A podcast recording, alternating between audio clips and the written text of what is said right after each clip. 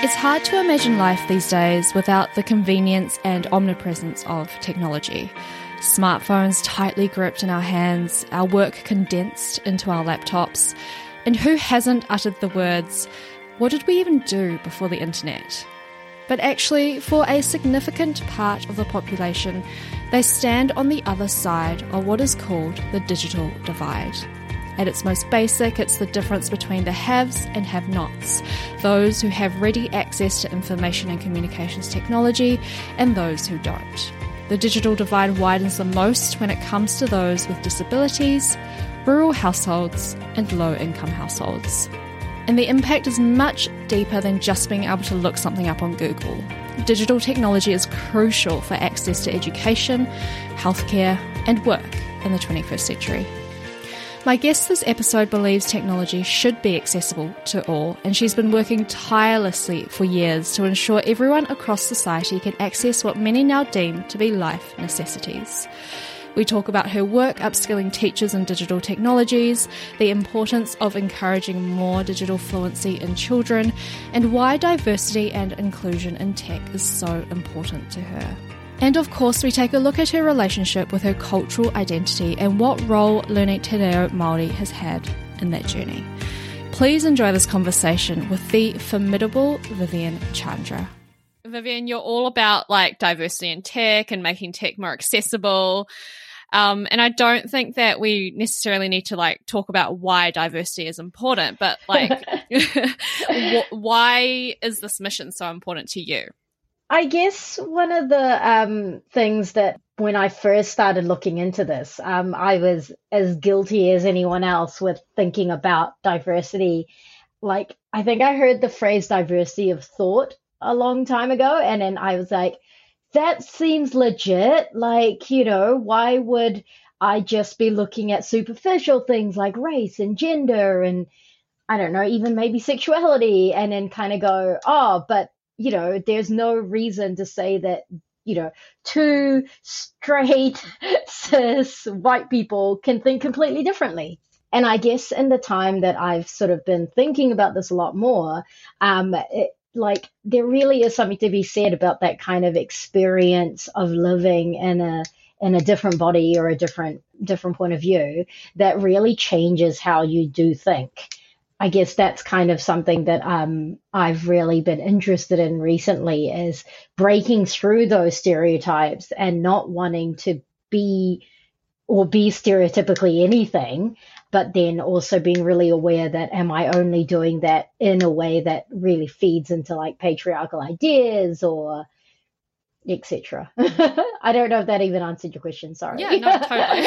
um, so, so how do you think those patriarchal ideas or other aspects manifest themselves in technology currently? Yeah, I mean, I guess um oh, was it yesterday I think I saw something um someone had posted about exactly this. It was just like all of this kind of societal stuff is made up. It's it's all been made up by somebody. And what a lot of people don't actually realize is that that these these hard truths that they see of themselves is been made up by somebody. And the scary thing is it's because people don't realize that they don't realize who made it up. And so and that like really manifests itself in tech so drastically. Um who made the tech and why they think that that tech is what they consider normal with all the quote marks you can use um, is really, really scary because it's, you know, like right down to you've got like one of the examples we use in, in the mahi that I do is Sophia. She, she's a robot. And if you listen to her makers, they can, they say she's a beautiful woman. And then when you look at her, she is a white woman. She's thin. She's, I guess, again, with quote marks, the right proportions, whatever they might be. But they're, you know, and they're, in terms of her, a patriarchal idea of what a beautiful woman is. And then when you're considering that she's a robot that's been created for a certain reason, is there a need for her to look like a beautiful white woman? Or, you know, again, whatever you might consider the word beautiful to mean in that context. And yeah, and then right down to people dying more. Like, um, I think I can't remember the stats, so I'm not going to say it, but a vast majority more African Americans are killed by uh, self driving cars than, uh, I guess they call themselves European Americans or white Americans. And it's just like, why? And um, whenever I use that example to the people that I talk to, I'm like, it's not because the people that were making the self driving cars are racist as such. They don't go around saying things like they don't like black people. it's because the test data they use only had white people in it.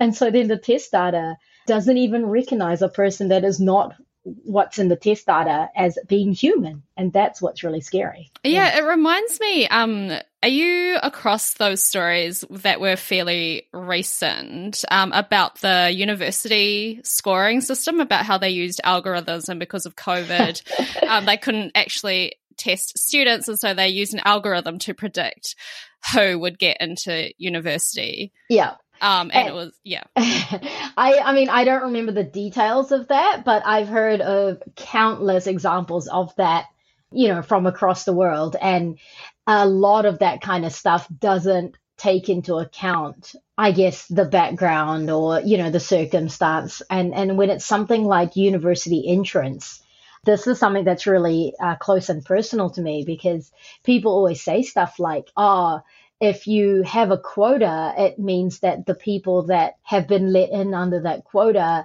are not as smart as these other people that got in on their own merit. And that it's it's called a meritocracy, isn't it? Like this idea of um, getting in on your own merit when you're not looking at what you know how you started. so yeah, totally. Yeah, yeah. I feel like the people who say that are saying that not acknowledging that not everyone starts from the same starting line yeah in life yeah yeah yeah. Um, there's a great activity we do with children sometimes where we say, okay, here's a bunch of chocolate fish. Um, every kid that throws this ball or this bu- bunch of rubbish or whatever it is into this bin gets a chocolate fish. But randomly, you three get to stand right next to the bin, and then you four get to stand way back here, and everyone else has to stand somewhere in between. And, you know, the four at the back are like, well, that's completely unfair. I have to throw my ball of paper, you know, six feet. And then the, the person at the front just has to like drop it into the bin. And we're like, yeah, well, that's, that's life, you know? Mm-hmm. Some people get born right next to the goal and other people, um, get yeah, shoved exactly, all the way back. Exactly.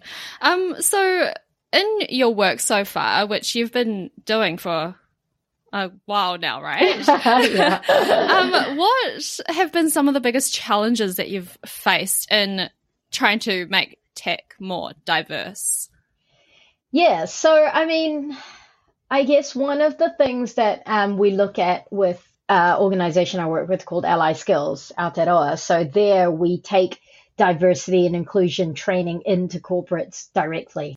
And so when you're talking to a certain type of person that has really most of the people we talk to, you know, you would consider they've made it in life. They're working a fairly good job in um, a corporate that can afford, to be frank, the workshop fees, and um, obviously also a corporate that cares enough about this kind of stuff to bring that kind of workshop in. You again, we're talking about different starting lines, right?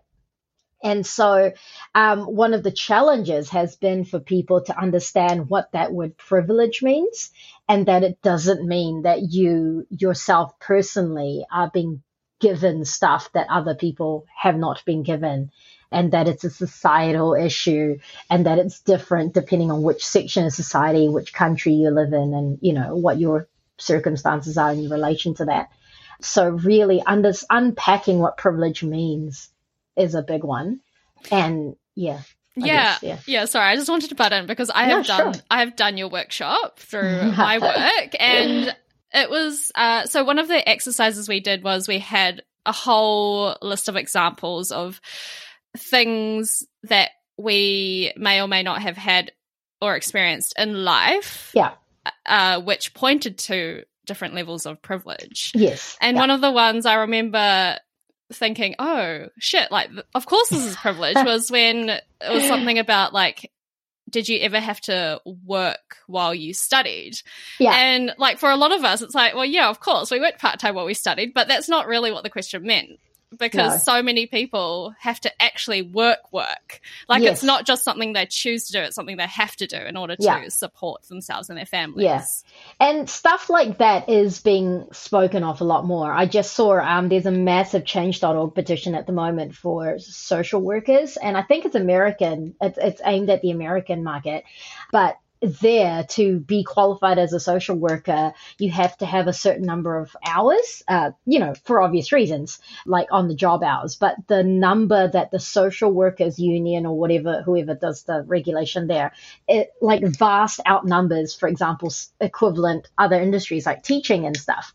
And then they point out that the people more likely to want to qualify as a social worker are people that we actually kind of desperately want in this role. So they're the people that already have to work full time, may already have children, and now you're expecting to work these vast number of hours sometimes for free um, to to qualify.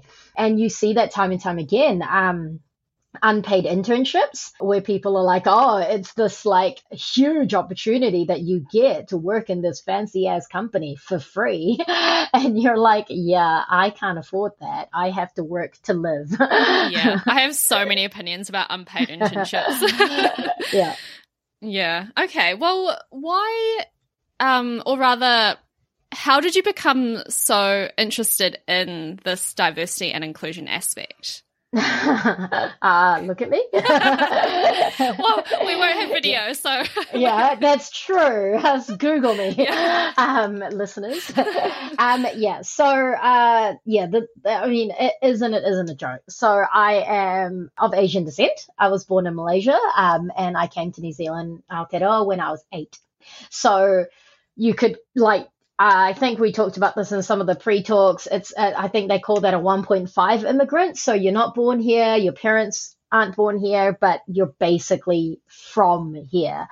And so experience little tiny racist incidences from when I was a child. Got yelled at in the street in Mount Albert, which was interesting. I was all of 12, maybe 12 or 13. Um, I don't, so you swore before. Is it okay to, to, to say oh yeah. swear words on this pod? Yeah. Yes. Um, yeah. So interesting as I hadn't really had much. I mean, I guess up till then I hadn't been out on my own either. Um, so may have been shielded from it in the past. But uh, walking down the street and someone yelled across the street. I vaguely remember her as being a middle-aged uh, Pākehā woman. Um, go back to where you came from. Mm. And um, as a budding 12, 13 year old, uh, I, I, I say this to myself now as an adult that um, was really sensitive about how my body was going through puberty. I apparently yelled back at her, Well, you have no tits. you, can read all of that internalized patriarchy and sexism you want into that. I don't know why. uh, To, to this day, I don't think I've ever yelled it out to anyone ever again. Um, but I was angry and I was scared, right? A sore child. Um, and it's ridiculous because fast forward to, I think, 20, 2018, I was in Christchurch Airport. And um, on my way home from a work trip, and yeah, some drunk guy next to me starts asking, "Oh, where you from? Where you really from?" and blah blah. And by then, I'd I, I knew enough Te Reo Māori to uh, completely answer him in Te Reo Māori, just to be just to be a little bit of a smartass. Um, uh, it, he didn't really get it because he was drunk, so he wandered away. Uh, but I did strike up a conversation with the young Maori guy that was sitting next to me, and so that they ended up as a good story in the end. But um, yeah, so these kind of little incidences joined themselves together in my head, I guess, to kind of make me want to do something about it. Um, in the last four or five years, my main mahi has been with an organization called the Pam Fergusson Charitable Trust. We work in um, what the census calls high deprivation areas um, to look at that digital divide. And so looking again at that tech, but looking at how tech can help with socioeconomic issues, education issues, and things like that. So one of my main role, or my main role, is to go into schools and train teachers, school teachers, in looking at digital technologies and how to incorporate that into whatever they al- already teach. So if you're an English teacher, how do you teach literacy skills using digital technologies? That's amazing. And what's yeah, what's really interesting with that is that it's um doing that has really shown a lot of teachers, like some really, really amazing kaiako out there, teachers out there that have been doing this for 20, 30 years and going, I don't need to teach tech. You know, I teach writing. I teach these little kids how to form letters and, you know, and I'm like, yeah, but if you teach them their phonics through this app, then you're also teaching them how to use an app. And then, you know, and, and with some of our kids, they don't have tablets and things coming out of everywhere at home. And so this might be the one opportunity they get to play on an iPad. And that doesn't seem like much to me, you, and probably to most of your listeners, but to a to a seven year old that um, doesn't have any of this kind of stuff at home, and really their entire house shares the one prepaid mobile from the warehouse. It's a massive deal. Um, yeah. Yeah, yeah. I wanted to dig in a little bit to that digital divide. So, is it when you say digital divide, is that more than just the have and have nots? It starts there. Um, please don't ask me about statistics. I'm terrible at statistics. No uh, worries. This is me breaking out of my stereotypes. Bad at math, um, and I can't Same. cook. um, yeah, um, but yeah, no, the statistics though are really stark, and I should have looked them up before this, to be fair. But it is the have and have nots. I do know one number. It's something like two or three hundred thousand children during lockdown had no access to a device or and or an internet connection. It was something like that, and that's in Aotearoa.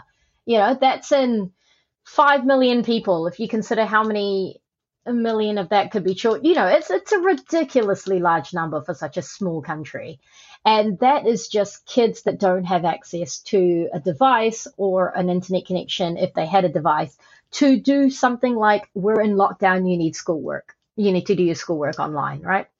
And then uh, you kind of, you know, you flip a, a, a, coin and you talk to um, one of my friends who's a teacher at a private school. And they were like, oh, lockdown's great. Uh, I was at home. I got to you know, only dress from the waist up.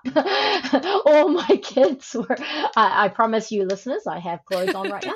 Um, but yeah, it was just, you know, and she was like, yeah, no, it's great. Um, my kids, you know, were in and out of the meets that we are doing for them or whatever, whatever, you know, insert Zoom meets, whatever. They already knew how to use them. In fact, teacher X doesn't like Zoom, so they moved on to meets and the kids were like, okay, they were fine. And yeah, and so it's not the have or have nots. I like to think about it as like the the the uh, there's no equivalent verb, but like the people that know and the people that don't know. Mm-hmm. and and the people that don't know sometimes don't know what they don't know. Yeah, right. And that's what's really scary. Yeah, and I guess starting from such a young age, being on one side of that divide, it it will sort of feed into their later lives, right? As they go through school and whatever yeah. else they choose to do and into their workplace, right? Yeah. Um, and I guess that's the other part of my background that's really cemented this. My mother works at a supermarket, has done all of her life. Well, since she got here. I don't know what she did before. um, and, uh, you know, that's a minimum wage job. And my dad had like some kind of middle income job as well. And it was just, together they had to you know work all the time. So kids we were taken care of by my maternal grandmother who still lives with her now. And um, which is a really common um, immigrant experience. And having all of that but then i could see that she would save up for what she considered important. And so I, was 1998 maybe earlier no 96 i think. And she paid i think it was about $9000 to Noel Leemings or one of those people for a computer. You know, one of those giant things that sits in the corner of your lounge. And it was amazing. Like, um, I had about the same time one of my math teachers at our school, because back then, you know, 20 years before the digital technologies curriculum, um, math teacher was like, Oh, I've got all these old computers. I'm going to put them into this little basement room and we're going to have like a little computer club. So at the same time, I did that, and me and one of my friends joined a programming competition hosted by Unitec. And it was a terrible disaster. We were the only two girls there because I went to a girls' school, so my friend was a girl, and only two girls there. Every other team was boys, and all of them seemed to know how to do the the programming competition was meant to be fair because it was a completely made up language that was only taught to you on the day. And yet we went there having learned exactly what the others learned, but they had done three or four other programming languages and we had not. And so those kinds of algorithmic thinking skills, which I know now as a IT professional, is a lot more important than you think. And again, it's that starting line, right? The the Unitec organizers were being fair. They were like, we're going to teach everyone this completely brand new language, but no one makes it up completely from scratch, right? It, it, it's fed in by all this other stuff. And so, yeah, so we completely, I don't think we even finished the second, we have a certificate of participation or something, right? Um, but that really, that cemented in me the need for me to understand this and not be left behind. Whereas I guess that's the kind of experience for a lot of people that would now cause them to be um, to be discouraged and to show them that this is not for them. That the reason that I failed then was because we were the only girls in the room. And I mean, my friend, who is still my friend to this day, she is now head of the Pacifica Pharmacists Association. You know, so it's not tech, but it kind of is as well. And it's just for us, that was what really cemented to us that we needed to try harder to fit in into a world that wasn't made for us. But that's one of why I do what I do is to try and make the world more diverse so that no one has to be, I don't fit in this world. Yeah. Yeah. Yeah. That's such an awesome goal. Mm. Do you feel like teaching programming or computer skills or whatever they call it these days. um, do you think it's improved a lot? Because I remember when I was at school, like that subject was literally sitting at a computer learning how to write on a Word document. How to type. Like, yeah. Yeah. yeah. How to type. Yeah, yeah, definitely. You, yeah. Has it improved a lot? Um, yes and no. So, um, digital technologies, which is what I, me and my facilitators train in, is quite different from what we consider what you've just said, which is digital fluency. Digital fluency is how you use Word. How do you save a file? What even is a file? Um, a little bit of that is digital technologies, but digital technologies is creating using technology. So it's learning how to code. It's learning robotics. It's even playing Minecraft and um, using the coding tools in Minecraft to do to build things within Minecraft. Because all of those skills are the ones that are transferable to actual jobs, whether they're in tech or not the problem is, and we go back to that digital divide, to be ready for the digital technology curriculum, you need to have the digital fluency. And a lot of the issues is that if I walk into a private school or a high decile school, so we're not talk, meant to talk about deciles anymore, that was abolished, but everyone knows what I mean when I say that, especially in Aotearoa, yeah. so eh. um, walk into a high decile school, they do have that digital fluency already, right? Um, when your child, because you're a middle income out, you know, person from Aotearoa, you can afford to buy your bored four year old a tablet and and your six year old hit their second tablet.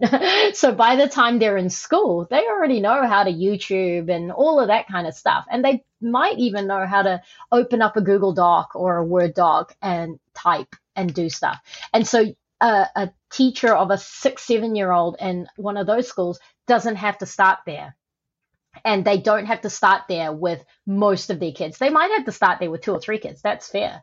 Um, and so then it means they can jump straight into how do we use Play Doh to teach electronics or any of the other fun activities that we do that then shows, um, you know, things like computational thinking.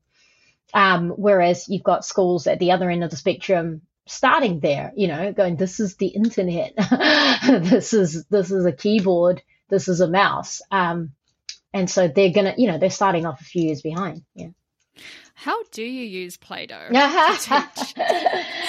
um, it's called Squishy Circuits. You can Google it. It's really, really fun. Um, it's an art project, so you can make like I make one where it's a, a frog where the mouth, the little things go across the um, the mouth of the frog and then the eyes light up. So that one's really cute. Um, using like yeah, it's super fun. I want one for myself. Yeah, you could totally. They're like about forty dollars on Trade Me, so go for gold.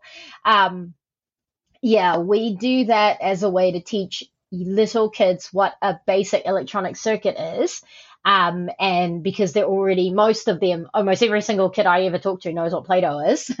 you don't have to start there. And then basically you're going from there to, okay, don't touch this bit. Don't put this bit in your mouth. Cause I, yeah, I'm literally teaching this to five, six year olds. Um, yeah. and then, yeah. And then from there, you can also teach fun things like, Electricity from the wall plug is like a fireman's hose. Electricity from this battery is like a hose in your garden. You will not be hurt by the hose in your garden, but the hose in the fireman, you know, you're going to be shot across the room and die. So I feel like some adults need that lesson. Yeah, yeah. Uh, I often get that um, whenever we used to do public events, we'd do some stuff. And then if their parents came along, I ran the best, um, it was called a mother and daughters evening, uh, afternoon at, I want to say library or art gallery or one of those places. Museum maybe. And um, all of the mothers that came along like some of them were shoving their, their daughters aside. Like yeah, yeah basically. They were like i want to do this. Um, i have a really fun activity called zombie bots which is um, it's creating a, um, a distraction device if if we've had a zombie apocalypse and it is just a little like switch with a um, light on it um, but you know I can like really lay and think with the narrative there. And um, yeah, and again, the adults really get into it, and the kids are like, oh, "This is so silly." I would be so into that. Yeah. I often imagine what I would need to do in a zombie apocalypse. so do I, and I think um, overly so. yeah. Um. So you know how there's a lot of rhetoric at the moment or over the past few years, especially with how ubiquitous technology is for a lot of people about concerns around letting young children use technology, um, how that'll, that will affect them as they grow, etc., etc. Do you have any thoughts around that? Yeah, definitely. I mean, the problem there is this misunderstanding in general, in the general public about the difference between active technology use and passive technology use um, or active versus passive screen time. Passive is um, actually, unfortunately, what a lot of adults like to do too. uh, that mindless scrolling through Instagram, um, clicking on one YouTube video and then watching three hours of it, um, that kind of stuff. So it's passive. It's it's entertainment. It's um, fine if that is what you're choosing to do with your time. What is worrying is that there are people that um, sometimes need to do that as a way to entertain their children because again they have a whole bunch of other things that they have to do um, or that they want to because it's so much easier to do that than um, something else. And i speak as a parent of now a 14 year old and 10 year old totally absolutely 150% guilty of this. It's like they're in your face all day if you especially if you're with them for a long significant point of time. And so then you're like you know what? Just go watch youtube for an hour. Um, and then an hour becomes two. And then suddenly it's like huh they've been there for a while. Where have they gone? You know and um, yeah so that's the passive. Um, what we like to draw that distinction with is the active technology use. And that's um, using your technology to create, even in a small version, like even on a on a um, uh, like a tablet. Um, so one one example that I had for this, which is really cool, was um, I had my at the time, so my ten year old now, he was about maybe six at the time, and we were in Fiji, um, and uh, where we were at one of um, his dad's relatives' houses, there was no internet connection. And so the only thing he could do on his tablet while the adults were talking was stuff that was already pre downloaded to the tablet and didn't need an internet connection. And as you well know, most of those things don't work. And so one of the things that did work is an app called Scratch Junior that's been put out by MIT, the one in the States, not the one in Otara. There's nothing wrong with the one in Otara. They just didn't put this app out. um, so Scratch Junior, and it's a way to teach computational thinking to small children that can't read yet. At six, he can read, but it was just, it was easier for him to like drag the little characters and stuff across the screen instead of like using the full version of Scratch with all the reading. And, you know, at six, it's like reading is iffy. um, so he's doing it, and basically how it's set up, it's like it's almost like a, a cartoon or a, um, like a animation. Um, and he was trying to get a character to throw a basketball into a hoop. Now, if you imagine that the picture of the basketball hoop is like you were taking the photo down the court, so the basketball hoop is at the back, but the way that Scratch Junior works is that it's a left to right narrative, right? So, like, um, one of the lessons I teach that's really easy as a first lesson is how do you pick up rubbish? And so the little character moves across the screen towards the rubbish bin that's on the right, starting at the left, right? That makes sense. And that's because it's easier for, for a child to program it that way. And so he brings this tablet to me when I'm trying to, you know, be entertained by my my husband's family who I've never met before. And he's like, How do I make the, the woman throw the basketball into the back of the screen. And I'm like, you can't do that, sweetie. This is a left to right game. We know this. We've, we've talked about this before. And he was like, oh, okay. So he goes away and then he comes back and he's like, I did it. and I was like, what, do you mean you did it? And he's like, look, and then he pressed play, and indeed the basketball went into the screen. So what he worked out was you could shrink the basketball as it goes up the screen. Oh. And so ah. as you shrink it, what does it look like to your human eye? It looks like it's going away from you. Right. And I was literally mind blown. I was like, whoa. you took a 2D program and you made it 3D just by thinking about perspective. I'm like, you're what? I think seven, actually, to be fair. Like, I mean, obviously he had to understand perspective to get that far. But once he understood perspective, it was the creativity of not being like I did. I did what you every parent says you should do. Like you can't do that, you know, it's impossible. and so that's what I love about tech is that often in a lot of things that we do, nothing is impossible, but you are very restricted by society and what you what you're expected to be able to do at depending on what you look like or who you are and that's that's really sad because no one is telling these kids that they can do whatever they want. So do you do you see a lot of the work that you're doing actually creating that change? Like do you see that change happening? I hope so. um I mean, I like every now and then print like uh, post about some very specific anecdote where something like that has happened, and in some cases, not the biggest of deals. So, um, for example, a few years ago, I was asked to be a mentor on the Girl Girl Boss Edge or whatever the um, program is, and I um, you know, I was free, so I was like, yeah, sure, why not? And I like literally did two Zoom calls with two young girls, and they were, I think at the time, year 12 or year 13 at high school. And I just talked to them like I'm doing to you now. And um, I completely forgot about it, to be fair. And just uh, about a month ago, I was like, you know what? I should, should check out where they're at. I had a Gmail for them, so they could technically still have it. Emailed them, and yeah, both of them came back to me straight away. Said, "Oh yeah, in my second year at uni now, um, super excited." And one of them was like, "Yeah, I've gone into tech." I was actually kind of umming and ahhing I mean, obviously not that much because you know they signed up for the Girl Boss Edge program, but like enough for her to go, yeah, actually talking to you showed me that it's it, it, it's that what I said earlier, right? Um, I think it's not a world that I can be in, and I was really frank with these girls. I was like, you know, you are going to go into industries that are still predominantly men, and you know, you're going to be the lead engineer on some project, and someone's going to ask you to make coffee and that's still going to happen. And it happens to me.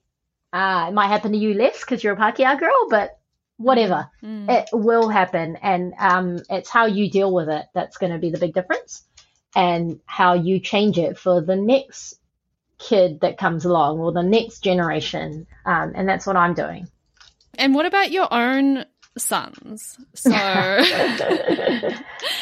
does all your work also apply to how you're teaching them and raising them as well? Yeah, I think so. They are both interested in technology. They would there was probably no way absolute like that they wouldn't be. Um, my partner uh, owns a small business being a managed services company, so he um, it's like the IT help desk for companies that are too small to have an IT help desk. So they grew up surrounded by bits of electronics, old computers, you know, things like that in fact, one of the funniest stories about that is that um, one of my sons came with me to uh, one of the work events that I was at with the Pam Fergusson Trust. And it was an unmaking event where we give the kids screwdrivers and dead technology, and they are allowed to just take it apart just to check out what's inside. It's a big deal for a lot of kids who are always told not to touch that because they'll break it.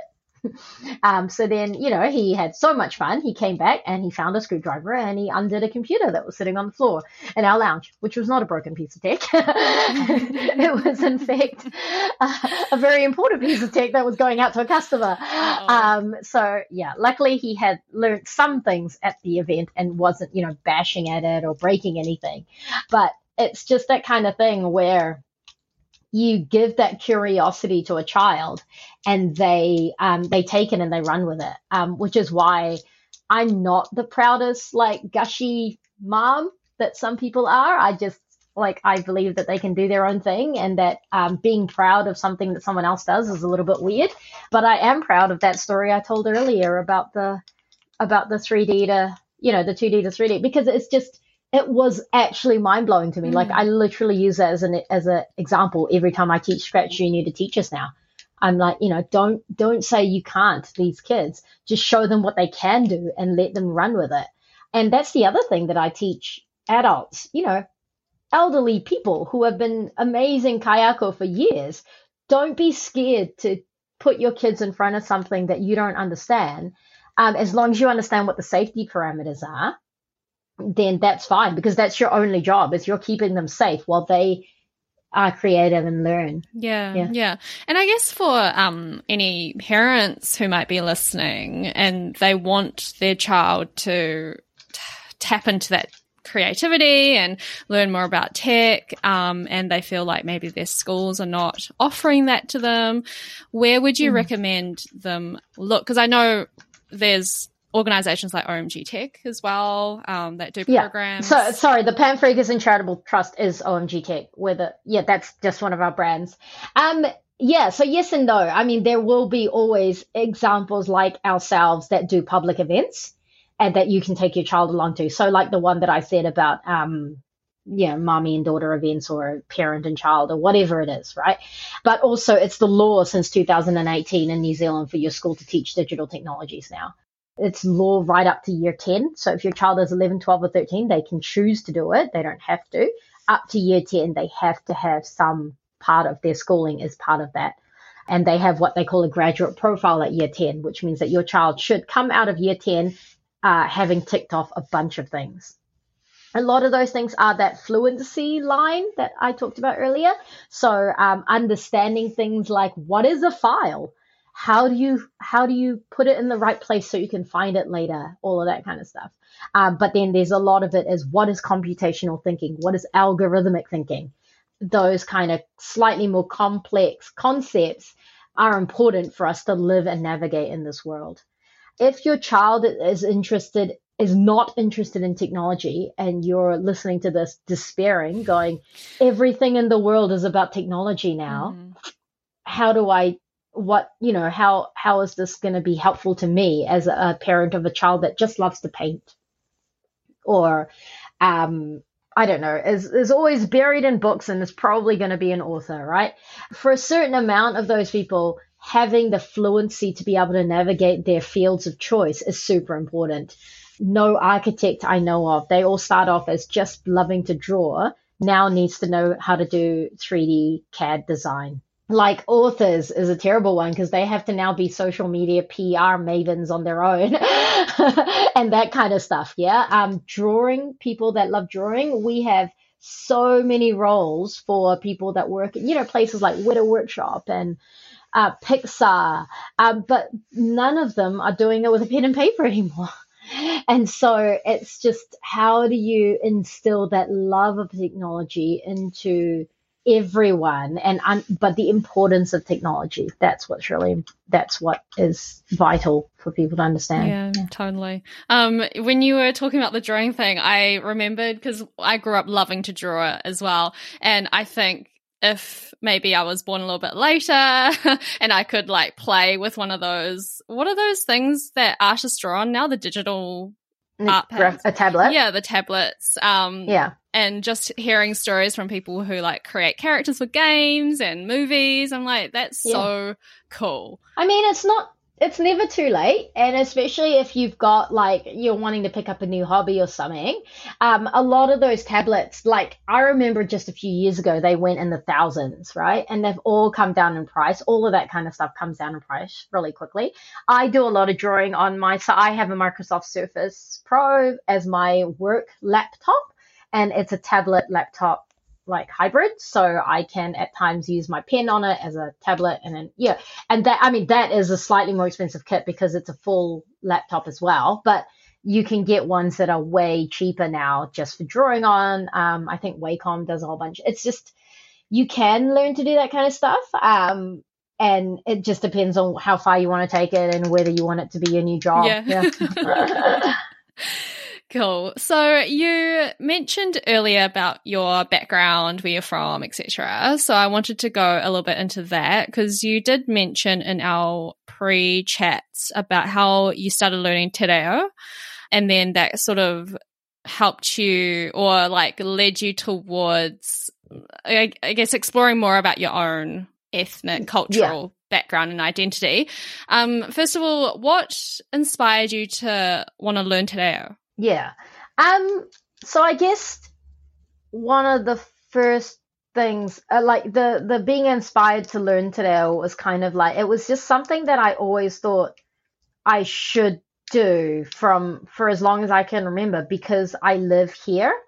Um, and I think that is the Asian in me. Um, like you know, people go like when you walk around any country in Asia, every person there speaks generally the language of whatever that country is, plus three or four others.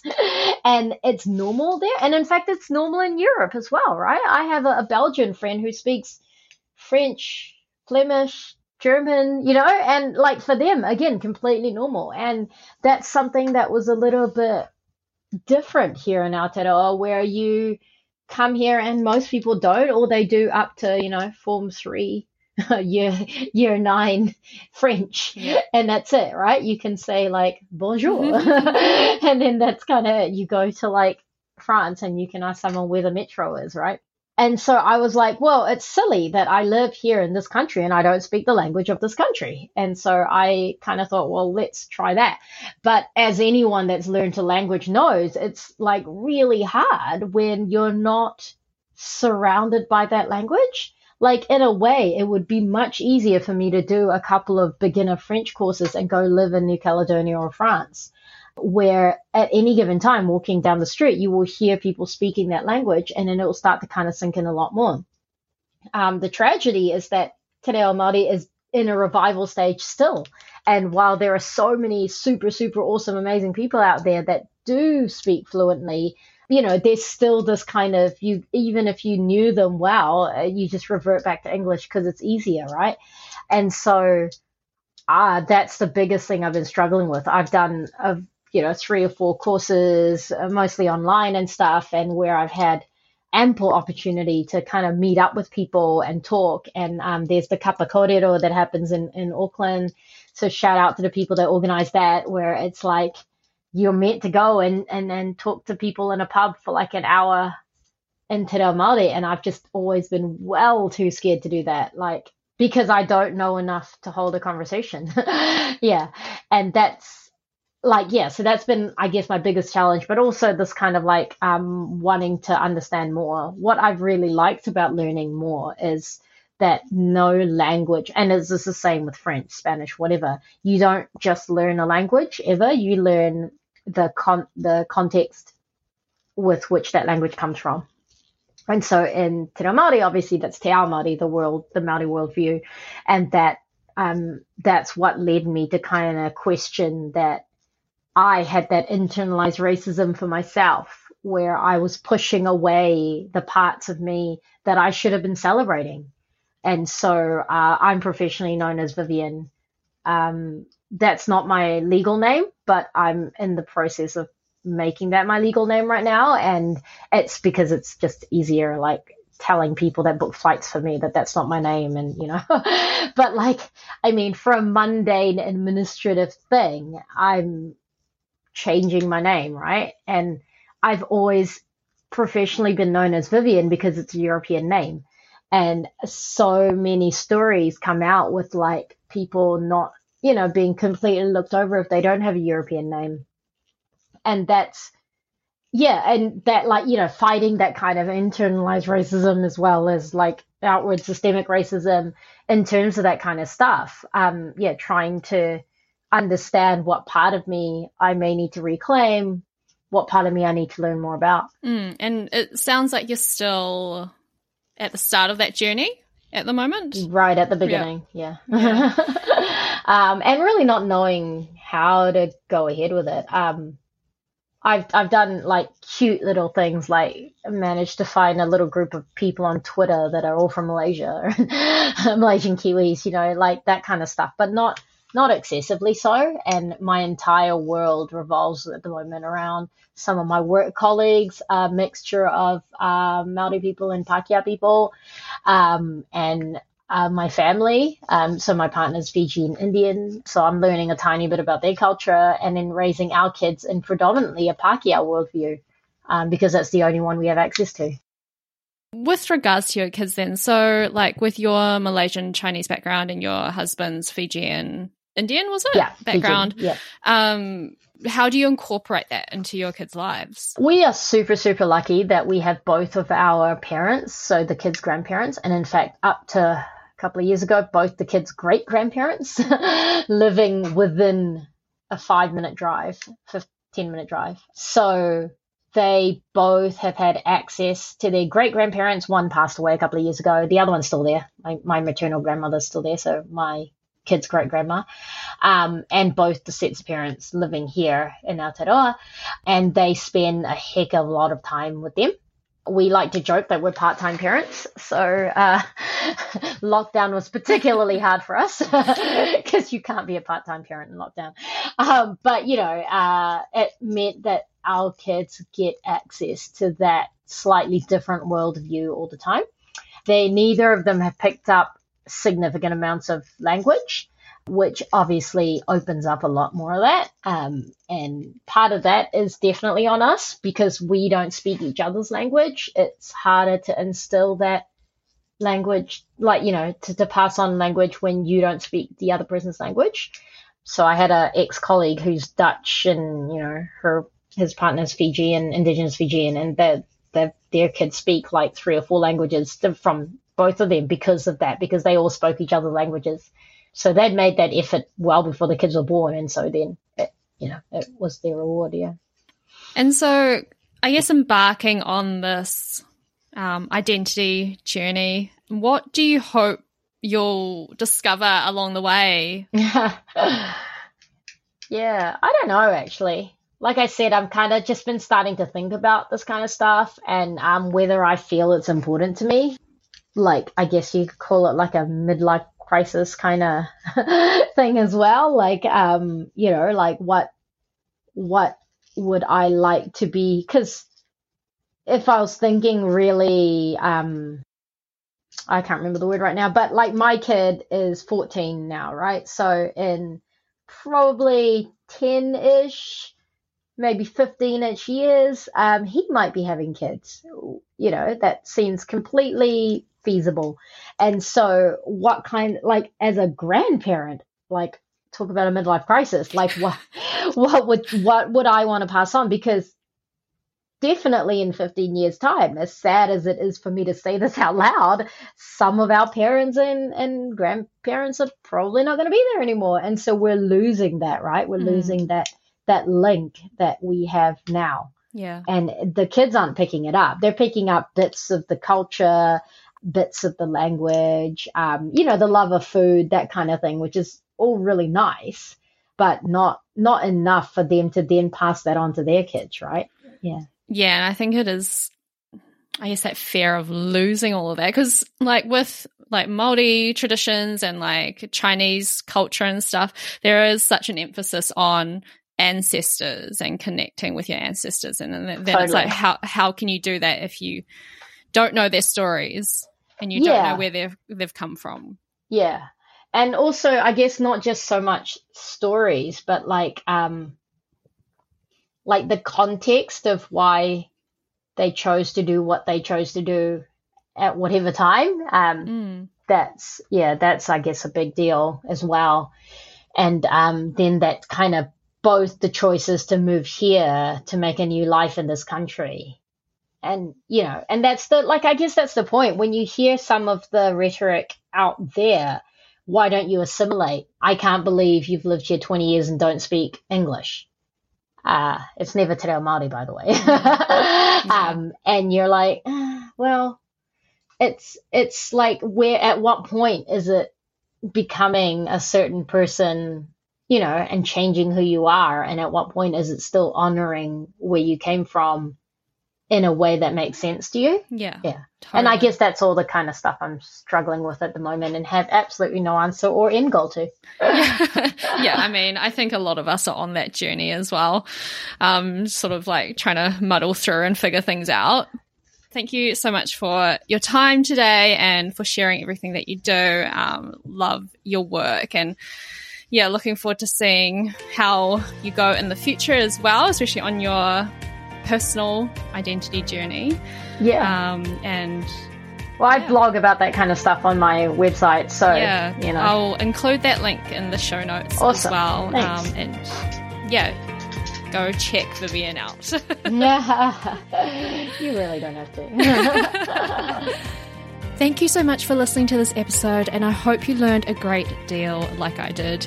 If you want to follow Vivian's work, you can visit her website, vivianchandra.com. I've put the link in the show notes. Remember, if you enjoyed this conversation, please rate, review, and subscribe wherever you get your podcasts, and follow along on Instagram. Just search for Not Your Token Minority Podcast.